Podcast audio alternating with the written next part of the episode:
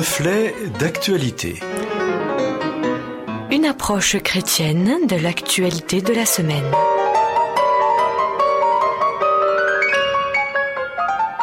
Amis auditeurs, bonjour.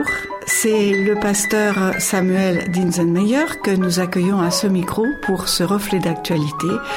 Et je vous laisse découvrir la réflexion de ce jour.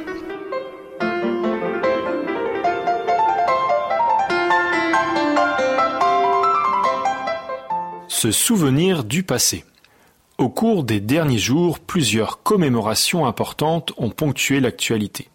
Ce 10 mai 2021, nous avons pu fêter les 40 ans de l'élection de François Mitterrand en tant que président de la République française. Le 5 mai dernier, il s'agissait de la commémoration du bicentenaire de la mort de Napoléon. Ce 10 mai 2021 encore, une cérémonie aura lieu, commémorer l'abolition de l'esclavage et plus précisément les 20 ans de la loi Taubira, qui en 2001 avait déclaré la traite et l'esclavage comme crimes contre l'humanité, adoptée à l'unanimité à l'époque par l'Assemblée nationale et le Sénat. Sans oublier, bien sûr, le traditionnel 8 mai, comme le jour de commémoration de la capitulation de l'Allemagne lors de la Seconde Guerre mondiale en 1945. Ces différentes dates ont pour objectif de se souvenir, mais on constate aussi que bien souvent, ces cérémonies servent aussi à revisiter l'histoire, à lui donner un sens.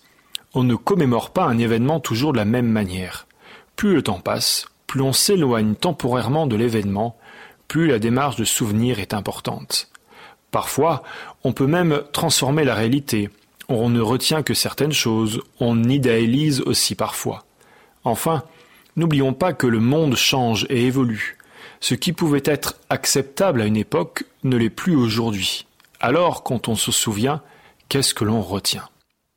Le bicentenaire de la mort de Napoléon a donc vu apparaître une polémique sur le rétablissement de l'esclavage par Napoléon. Ainsi, Emmanuel Macron, lors de son discours commémoratif, a fait un exercice d'équilibriste en saluant l'héritage de l'empereur, sans oublier les côtés sombres de son règne, à commencer par le rétablissement de l'esclavage, les nombreuses pertes en vie humaine ou son exercice du pouvoir arbitraire. La Deuxième République a réparé en 1848 cette trahison de l'esprit des Lumières, a-t-il déclaré à propos du rétablissement de l'esclavage. Nous avons besoin de points de repère et de figures emblématiques que nous trouvons dans le passé, des hommes et des femmes qui ont marqué l'histoire. Ainsi, les uns ou les autres se revendiquent comme les héritiers. Alors que le Parti socialiste peine à exister sur l'échiquier politique français actuel, les leaders de ce parti politique commémorent les 40 ans de l'élection de François Mitterrand à la présidence de la République française. Ils cherchent à la fois cet héritage et peut-être une source d'inspiration pour réinventer quelque chose. Enfin, faire acte de mémoire, c'est se souvenir pour ne pas oublier.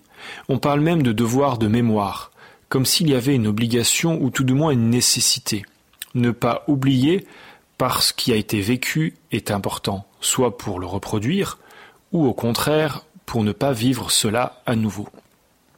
On trouve dans la Bible de nombreuses mentions de cette nécessité de se souvenir. On peut noter par exemple que le sabbat, le septième jour du texte biblique, est un mémorial de la création. On voit aussi que régulièrement on construit par exemple des hôtels pour marquer une rencontre ou un événement particulier. Le temps du souvenir a aussi parfois un rôle pédagogique. La Pâque juive, par exemple, est un temps de souvenir de la libération de l'esclavage en Égypte. Et ce temps de commémoration est marqué par son rôle de mémoire à destination des jeunes générations. Enfin, lors de son dernier repas avec ses disciples, Jésus va les inviter à reproduire les mêmes gestes en mémoire de lui. Dans notre société où tout va de plus en plus vite, où nous passons d'une chose à une autre en un clic, Peut-être avons-nous besoin de nous souvenir, de regarder le passé, pour apprendre et comprendre, non pas dans un esprit passéiste, mais pour trouver des points de repère qui font sens pour aujourd'hui et pour demain.